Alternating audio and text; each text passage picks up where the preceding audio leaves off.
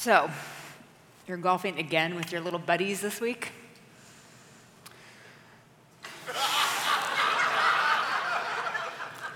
Thank you for paying such close attention to my leisure life, but yes, I have a lot going on through the week, so, you know, every once in a while to hang out with the guys and, and go golfing, I think's just fine. Thank you. So, do I get five hours a week to go with my friends without kids, the beautiful, quiet outdoors? If you did, I would totally support that. Hmm. Um, chicken tonight, huh? Seriously? So, you're gonna go to the store for me now and cook and do all the meal planning? That'd be great. It doesn't seem that much harder to put, I don't know, tri tip in a cart as opposed to chicken in a cart, just kind of the same motion. I didn't realize the king had such high demands for what he eats every night.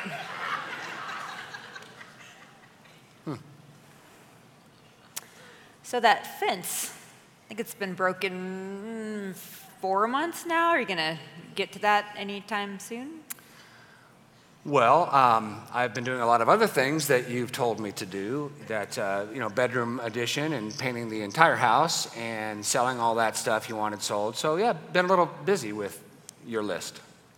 So everything's sold and the bedroom addition is done? You're right. I'll just I'll, I'll stop everything I'm doing and focus only on your precious fence, and I'm sure that will make you entirely happy, right? In, in every way.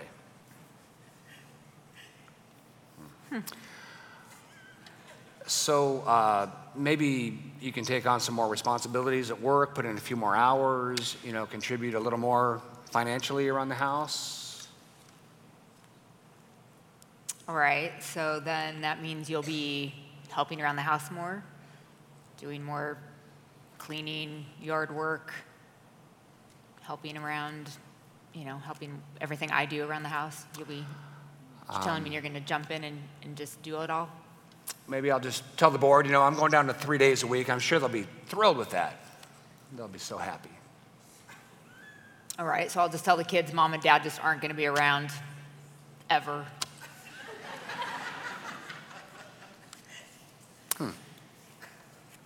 So, your truck, it's disgusting.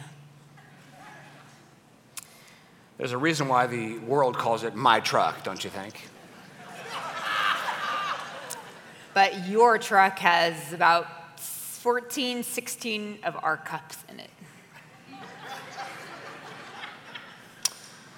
All right, so I'll just spend the afternoon cleaning my truck, uh, bringing the cups in, but you can pretty well guarantee that fence is not going to get done.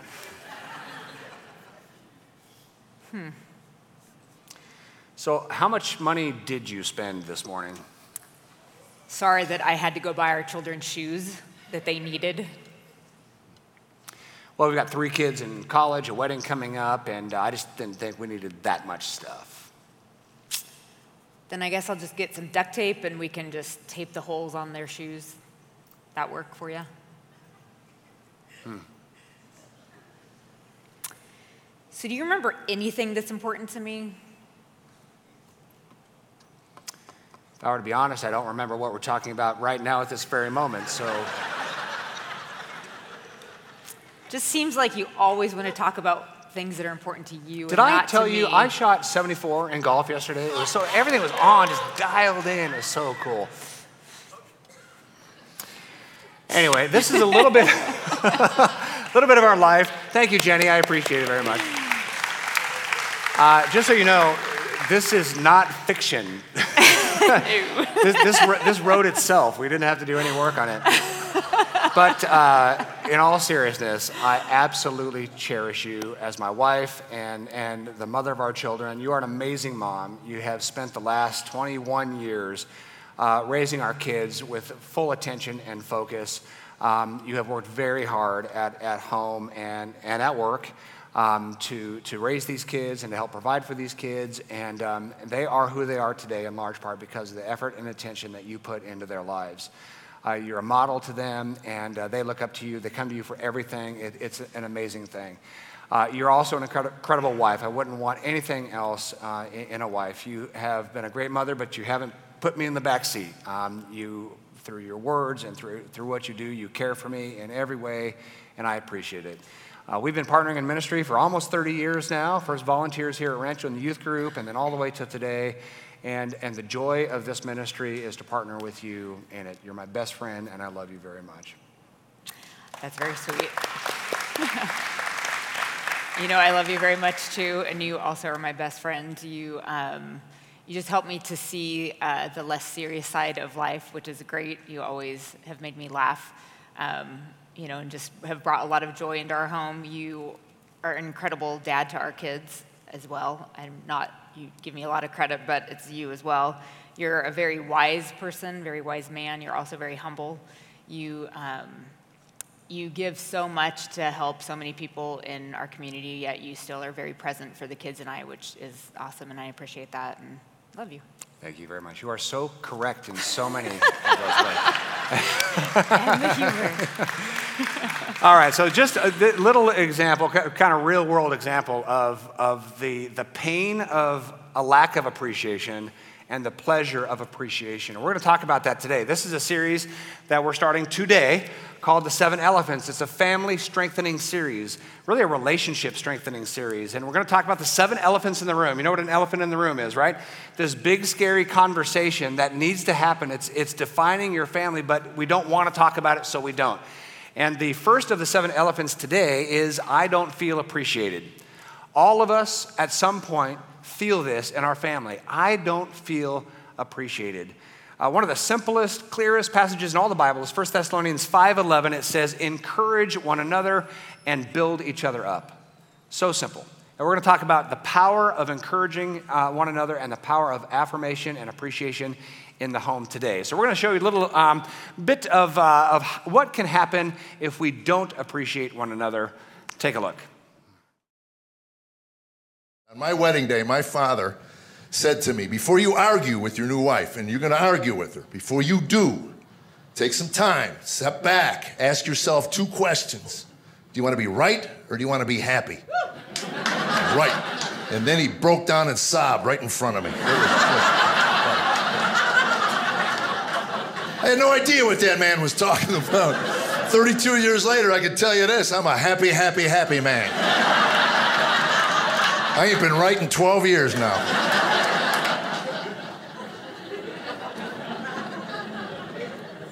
Sometimes I even have to ask her, Am I happy? Oh, you better believe you're happy. Okay. I was just checking with you, Buttercup. I gotta call my friends up. I can't go golfing, but I'm a happy, happy, happy man. And don't get me wrong, we argue. You've got to argue in your marriage. You don't argue in your marriage, it'll build up in your brain over time and fries your brain. Yeah, and then you wind up like those babbling, mumbling couples you've seen in Arizona, Florida. These 50 plus years of marriage, they're kind of walking down the street. The wife is fine. It's the poor husband eight feet behind her that scares me to death. This poor man's all hunched over, he's vibrating, mumbling. Oh, he's telling me what to do. Start telling you what to do. I'm a man. You can't tell. I'm a man. I'm a man. This poor guy's starting to try to win back all the arguments he's been throwing away for 50 years. You know, he was 6'3 when he got married. Now he's four foot one. Look at the poor man. Weighed down by half a century of apathy. Leave a toilet seat up if I want to leave a toilet seat up. Tell me what to do. I hope you sit in the water every night. I don't care. And that's when she turns around. What'd you just say to me? I didn't say nothing to you. Scary. You do not want to end up like that. So, we're going to spare you of that today as we talk about what it means to appreciate each other at home. Because the elephant in the room is that we don't feel appreciated. We do not appreciate each other enough at home. That's certainly true of homes that are disastrous. It's also true of homes that are going just fine. For homes that are, are largely healthy, we still don't appreciate each other enough. In fact, a recent study indicates that less than 10% of Americans feel the emotion of appreciation regularly. Appreciation is defined as an emotion, something we feel, the, the gratitude uh, and the satisfaction we feel when we're grateful for someone or someone is grateful for us. Less than 10% of Americans feel that regularly. That's wild. That is a crisis. It's a crisis of appreciation. So, why don't we appreciate each other at home? There, there's very simple reasons why we don't appreciate each other at home. The first one is an idiom. An idiom. It says this familiarity breeds what? Contempt. Familiarity breeds contempt. And there's been a lot of discussion is the word contempt too strong? Is it something else? But the reality is, the, the familiarity of family causes us to devalue the things we used to appreciate and accentuate the things that annoy us. When we're more familiar, and there's no relationship more familiar than in the walls of your house, this, this marriage relationship, the relationship with kids, familiarity breeds contempt. And so we tend to discount the things that we once were attracted to and highlight the things that were just little annoyances at the time, but right now they're a big deal. And we might think, okay, familiarity breeds contempt, and, and well, maybe that's because we fail each other so much. Well, listen, Jesus experienced this, and he didn't fail at all. So there's this reality that just the, the, the reality of being so familiar with one another causes us to be annoyed with each other. Jesus experienced this in his own home. This is Jesus, the perfect one, the Son of God. That's what it says in Mark 6. Jesus told them, A prophet is honored everywhere except in his own hometown, among his relatives, and his own family. They kicked him out of the house. That's Jesus. Certainly, he did nothing wrong, but that familiarity breeds contempt. This is called negative familiarity. One psychologist put it this way. It says this, we begin to take each other for granted after the conquest of love has been achieved. This is the beginning of negative familiarity. So it goes like this. You might relate if you've been in a, a, a loving relationship. Um, when I met Jenny, she met me. We were attracted to each other, and there were some things about her I loved, things about me she loved and we are on this conquest together. We're on a conquest together. We decided kind of into each other, we start dating, spend more time together. There's a conquest. And that conquest involves a finish line of rings, a marriage ceremony, and paperwork, right? That's the conquest. And so we spent in our story but a year and a half on that conquest. And when you're on that conquest, you are looking at the things that you like and you're going, wow, she's so wonderful, he's so wonderful. And the little annoyances, oh, those aren't big deals. Ah, that's not a big deal. That's not a big deal. You get married, and after a couple years of uh, the bliss fading away, it totally reverses. The things that were big attractions become small time, and the things that were small annoyances become big time. And that's the negative familiarity. It's real, and it's real for all of us. There is that familiarity breeds contempt phenomenon. Secondly, we're wired to see the negative. God gave all living things this instinct to see the negative because if we don't see the negative, if we don't see the threat, we won't survive. So we are wired to see the threat. Give a little example. If you're walking through the forest and you come across these berries, what are you going to do? You're walking in the forest, you look at these berries, what are you going to do? You're going to eat them? nope. Why wouldn't you eat them? Say beautiful pink stem, luscious dark purple berries. They look so juicy. But you eat one of those things, you're probably going to die by yourself in the forest, foaming at the mouth. So we're wired to see things as threats, even though they're, they're quite, you know, beautiful. We see things as threats. That's true in our own home. We love people in our home. We love our family, love our spouse, love our kids. But we still, deep in the recesses of our instinctual brain, we still see them as threats.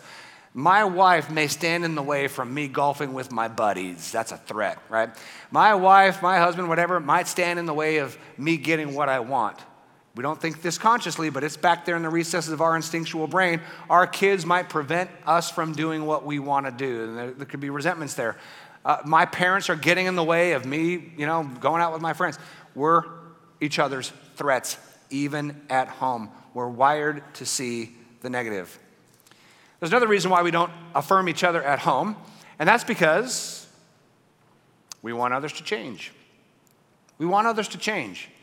We all kind of keep a list. Again, it's not on the front of our minds, but it's back in our minds. We keep a list of how we want our spouse to change, how we want our kids to change. I guarantee you, no one is 100% satisfied with exactly the way their spouse is and their kids are right at this very moment. There's always something that could be better. And because we want to see change in our family, we tend to take affirmation or lack of affirmation as a tool to motivate change. So, for example, if um, the toilet seat thing, if you are just dedicated to making sure that toilet seat's down every time, you're gonna, you're gonna be, bring devaluation every single time. You did it again. Are you paying attention? Don't you even care? I mean, we're gonna just devalue, devalue, devalue because we wanna see some change.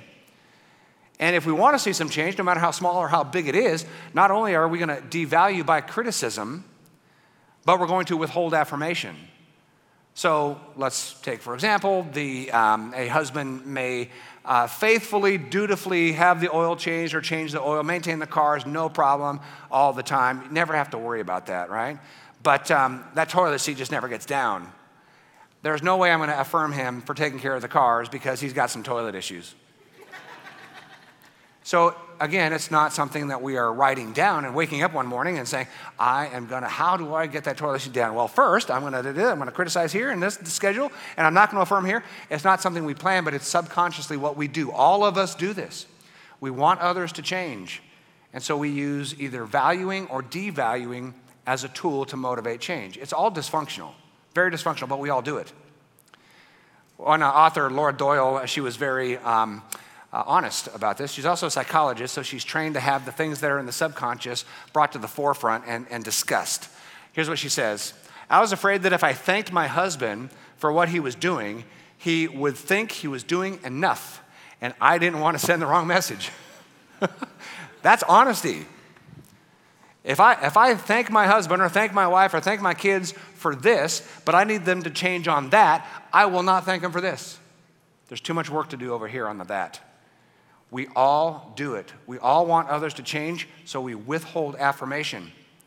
We also are prone to compare how affirmed we are. We compare how appreciated we are. Now, 1 Corinthians 13 is uh, very, very clear that love keeps no records of wrong, but we keep records of wrong. We, have got to fight that. It's not a list we keep, back of the brain stuff. All this is back of the brain stuff. We keep records of wrong, and one of those is if I don't feel affirmed by you, I am not going to affirm you. Because if I affirm you, that's going to make you think everything's fine, but you're not affirming me, so everything's not fine, so I'm not going to be affirming you. Just, this is natural human nature stuff. It's natural human relationship stuff. And it's broken, it's dysfunctional. And so it really, truly, literally takes a work of God to break those cycles. But we are always comparing how appreciated we are. Mel Schwartz wrote this about this phenomenon we must pay close attention to the slide into devaluing one another. Because we're not appreciating each other, we don't appreciate each other. It's that circular slide, it's a cyclical thing. As soon as one feels devalued, they will react by devaluing the other. It's just the way it goes. It's kind of the anatomy of, a, of an argument, right? Something needs to change here. You're head to head, something needs to change. The way Jenny and I were, were doing it earlier. Something needs to change here. So there's a criticism. That criticism is a devaluation of this person. Well, that person is not going to stand for being devalued, and so he's going to devalue you, and then you devalue up, and then it goes up and up and up, and pretty soon you have a fight. It all begins with a culture of devaluation, a cyclical culture of devaluation. Breaking that cycle is tough. My family and I were walking uh, through Old Town uh, yesterday and came across this sign, which struck us as very odd. We had to take a picture. Hmm. How does a tortoise get lost? Does it run away? I mean, that, doesn't make a lot of sense. You know, the owner is like, it was just there a second ago, now it's halfway down Front Street. I mean, I, it doesn't go that fast. Uh, how much time does a tortoise have to be neglected before it's halfway across the city? Right? It just, it's a slow moving thing. And uh, all of a sudden you realize, wait, I think the tortoise is gone. That must have taken a long time. Now, if that's your tortoise, I apologize. That was very rude and insensitive and we will dispatch the leadership to look for your tortoise. Um, but it takes some time. It's a slow kind of a deal, right? So this, uh, this negative familiarity and this lack of affirmation over time drags cyclically a marriage and a family down. It becomes this negative, critical culture. Then all of a sudden we wake up and we realize the tortoise is missing. It took a while, but my marriage is missing. My marriage is gone. Where was that, that marriage I, I thought was going to be so awesome? Where is that thing? And you might come to that conclusion that my marriage is stale or my marriage is struggling. You might even say my marriage is in crisis. we're not just talking about marriage, we're talking about family. We're talking about every relationship really can be fueled by appreciation, appreciating each other. So the question today is how can we create a culture of appreciation at home? How can we create a culture of appreciation at home? And, and I'm telling you, today is the day hundreds of Rancho families will be transformed. Today's the day. You will point to this day. Mark it on your calendar because the power of affirmation is so real and so transformative. If we can just get on board with these, these last little points here, your family will begin to improve in ways you'd never have imagined. All right? You're going to be with me? That's a, that's a big sales pitch. It can happen. How do we create a culture of appreciation? Well, first, we have to know how much God appreciates us. We have to know how much God appreciates us.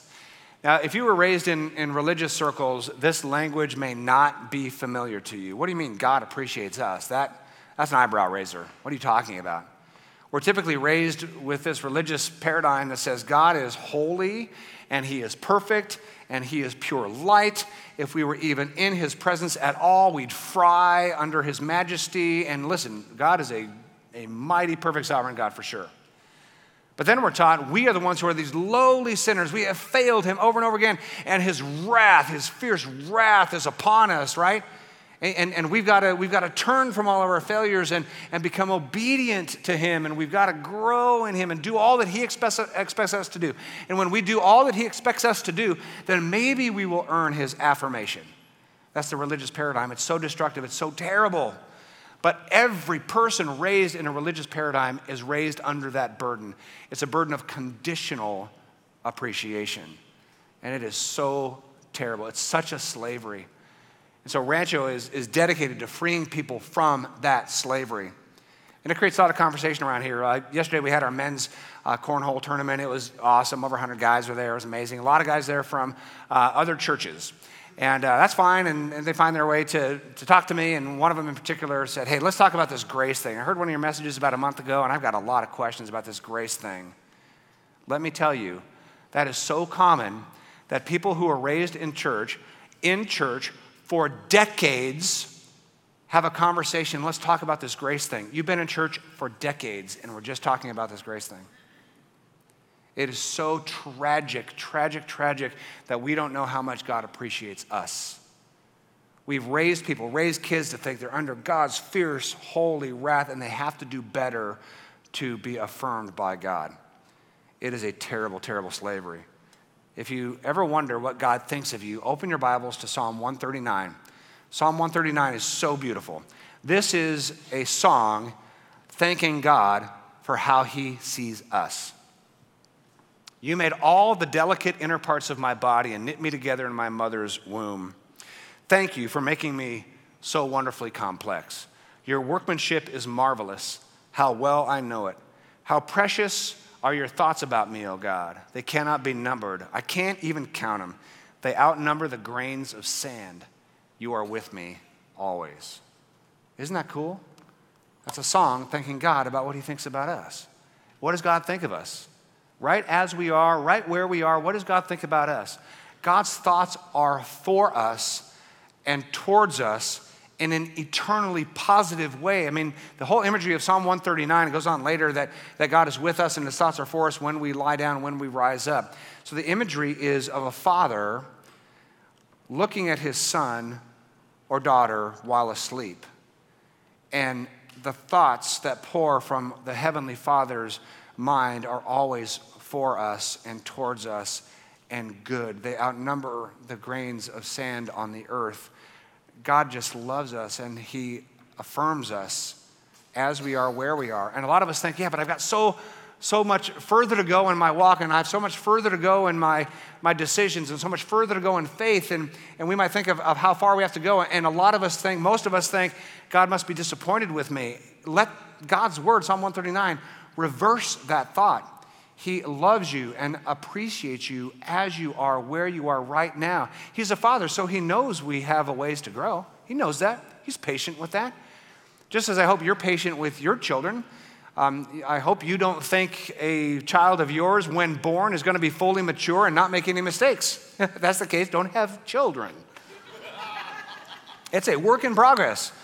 I'm still a work in progress. I'm darn near 50 years old, right? So So we are all works in progress. The Heavenly Father knows that about you, and He still appreciates you. The way you appreciate your son or daughter, where they are, as they are, knowing they've got a ways to go, that's how God appreciates and affirms you. Let yourself be loved, let yourself be affirmed. Uh, this conversation happens around here all the time, you know, that Scott, this talk about grace isn't, isn't meat. That really, know, this talk about grace isn't meat, you know. And I would just challenge that. We are, this whole world is in slavery, slavery to what they think God sees them as. They think God sees them as failures. They think God sees them as disappointments. They think God sees them as separated, and, and they're not good enough. That creates a whole paradigm from which all of life is lived.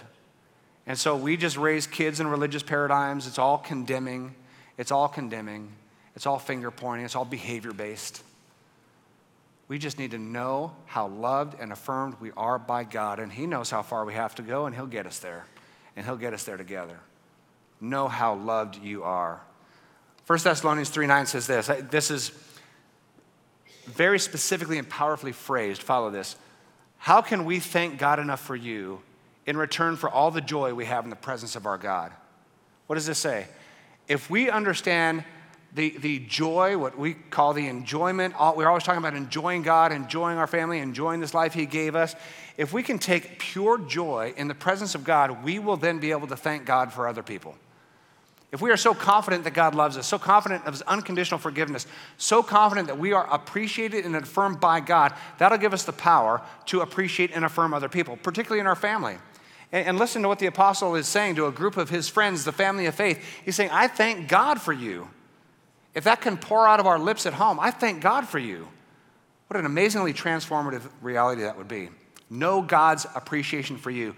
Then know that appreciation brings great pleasure in the home.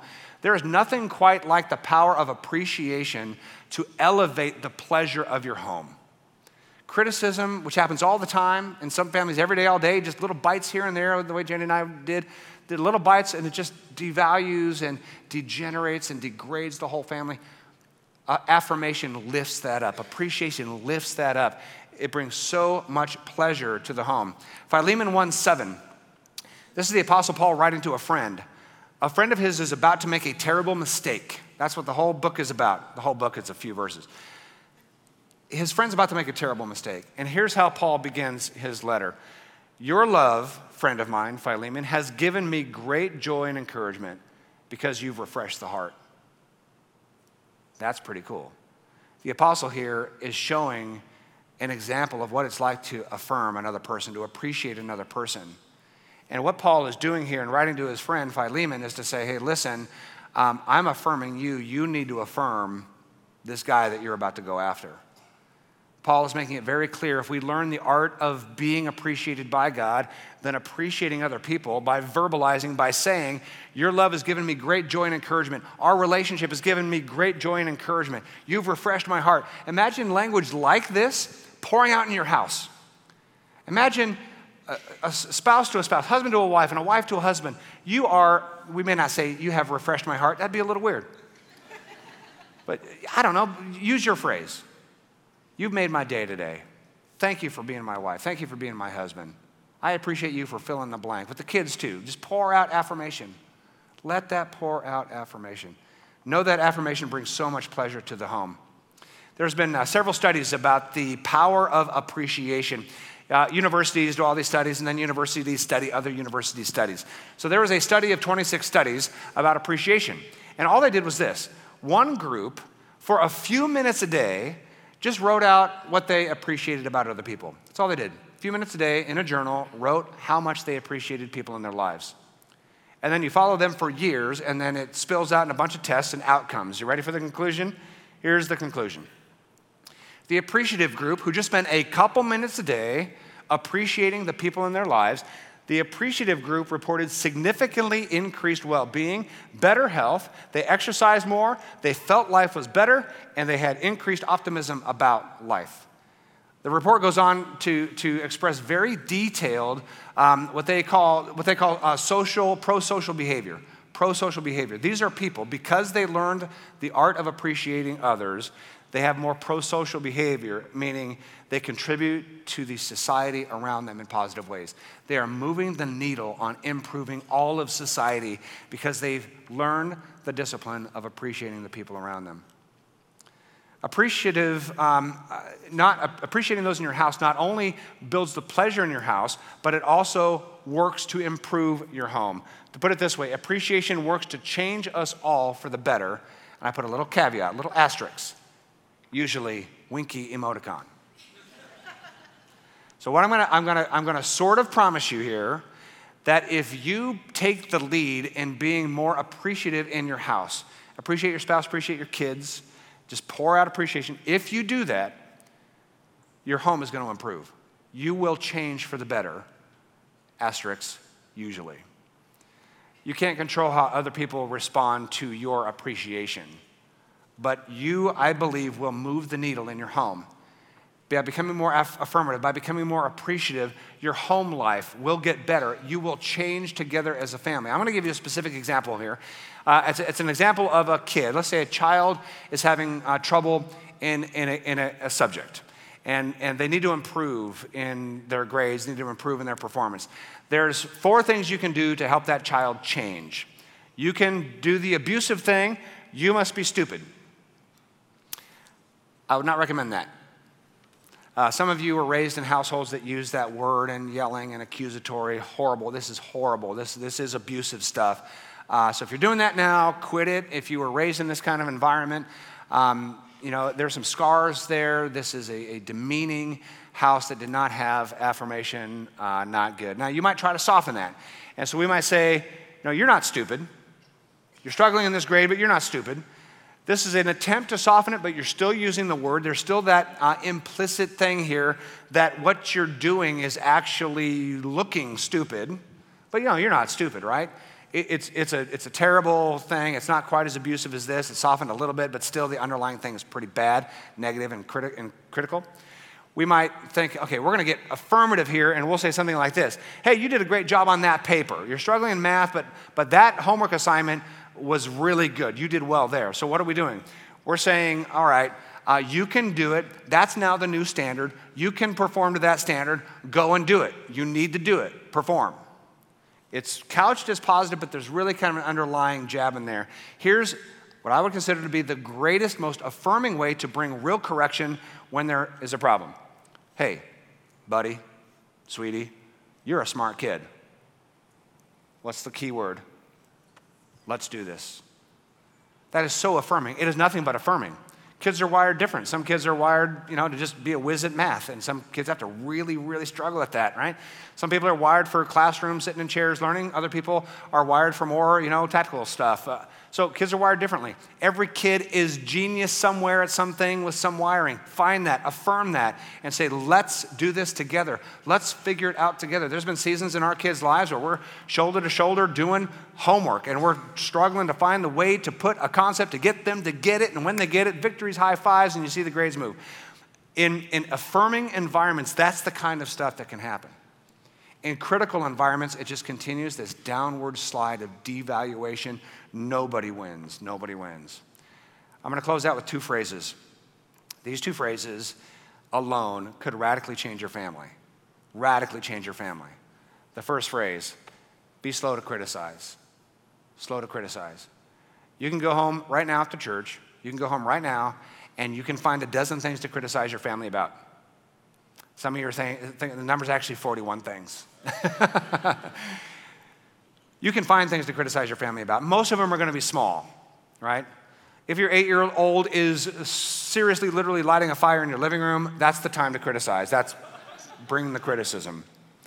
But most of the things we criticize really don't need to be criticized in the moment. It just drags your house down in devaluation be slow to criticize. When you criticize, be careful about it. You can give good, constructive, careful criticism. My wife is actually a genius at this. If there's something that, that needs to be addressed, she will wait for a good time. Uh, um, one of the tools in our household is we never, ever bring up anything critical after 9 p.m. Write that down. When we're tired, if somebody brings up a jab after 9 p.m., it, it's on like Donkey Kong. Most of you don't know what Donkey Kong is.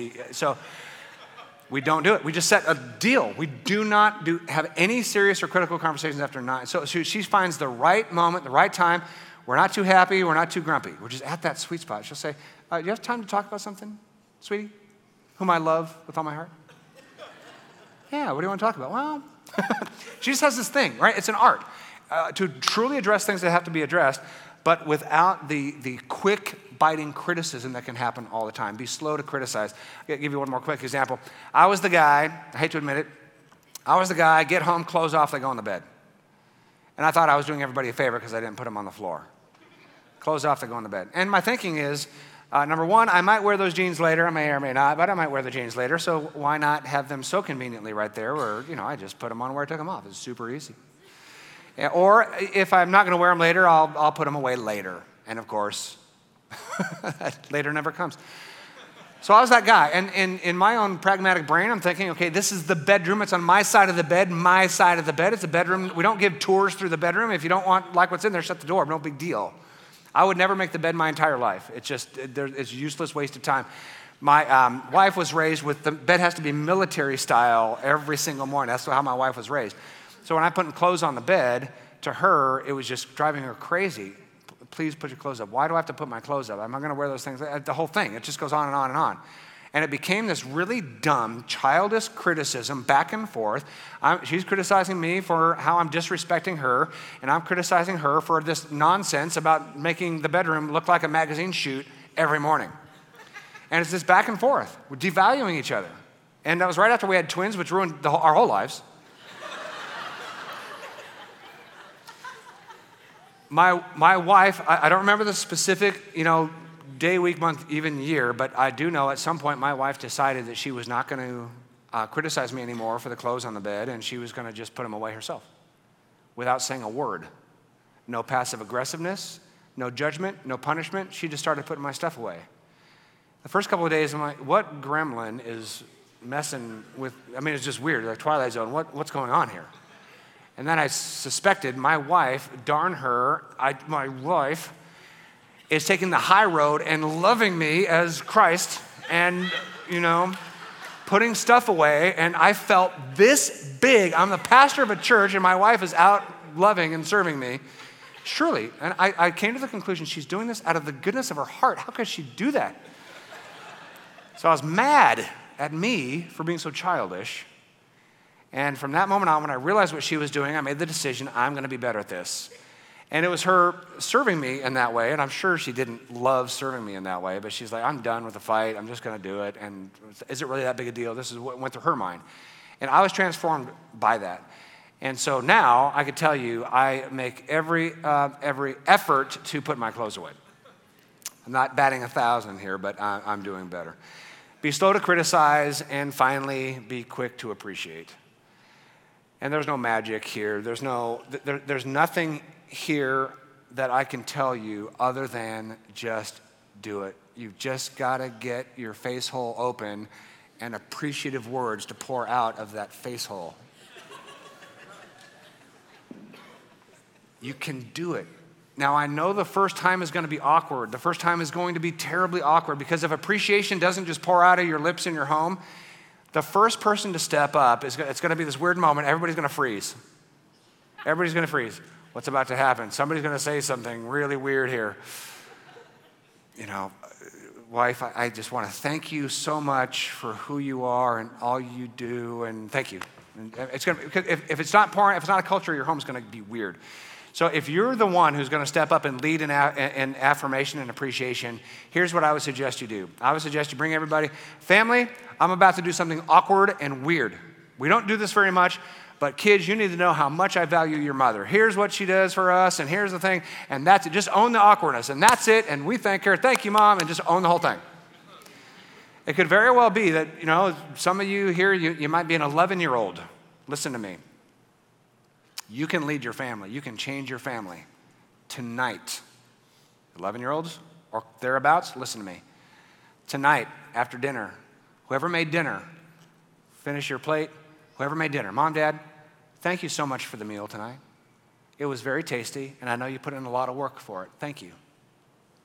What would happen? what would happen in that house? Everybody just, mom, dad. And thank you, sister, for sharing that meal with me. Nobody does that. It doesn't happen. I mean, what would happen? The power of appreciation in your house. Oh my gosh. Slow to criticize, quick to appreciate. Your family will elevate. It will elevate. Now, I want to give this caveat to be crystal clear. Anybody who is suffering under abusive behavior, it's unacceptable. We're not talking about you know, enduring abusive behavior. We have all kinds of resources around here. We have got safe harbor counseling available for you. We've got pastoral counseling. We have partnerships with safe houses. I mean, we've got it all, right? We're not asking anybody to endure abusive behavior. What we're asking, if your family is, is struggling a bit or thriving, we can all up our appreciation game. God loves us, appreciates us. He, he proved that by the cross of Jesus Christ. He showed us how much He loves us. He is all in He's all in. He loves you so much, appreciates you so much. His thoughts are eternally towards you. And then he's simply giving us that invitation do the same to your spouse, do the same to your kids. Kids, do the same with your parents. And let one person, just one person, take the lead and watch what God does. Let's pray. Our God and Father, we thank you for um, how much you appreciate us Many of us won't even think in those terms. We just think about how much we have failed you and how much we have sinned against you and, and how much we don't do the right things all the time and how far we have to go. God, help us to know how much you value us, how much you appreciate us. Help us to know that you are like a heavenly father looking over a, a sleeping daughter or son and just pouring out positive thoughts we are made in your image. As you say, we are fearfully and wonderfully made. We are intricately made inside and out. God, you are for us, never against us. We just take great peace and comfort knowing your love for us. We accept that and we embrace that. And God, give us the, the courage to love people in our homes. Give us the courage to tell our spouse in word and in action how much we value them, how much we appreciate them, how thankful we are to you for them. Help us not to play the games that all of us play withholding appreciation and giving criticism to manipulate towards change. God, we want to get out of that business. We, we want to, to actually impact our family by, by affirmation, positive encouragements, uh, so that we can grow together in a way that is affirming of one another. Uh, I pray for families in here that are struggling. I pray that this series would be life giving, that it would give them hope that there's hope ahead, there's a strong family ahead. I pray that if needed, they would reach out to get all the benefits that, that they are offered here through pastoral counseling, safe harbor counseling. Um, for those people in crisis, absolute crisis, I pray that they would reach out for help. Uh, for those families that are, are, are struggling and, and even healthy, that this would be a good time for us to, to step up and take the lead and to bring affirmation and appreciation to our home. That we would see the pleasure of that home rise as we change together for the good to love one another the way you love us. In Christ's name we pray. Amen.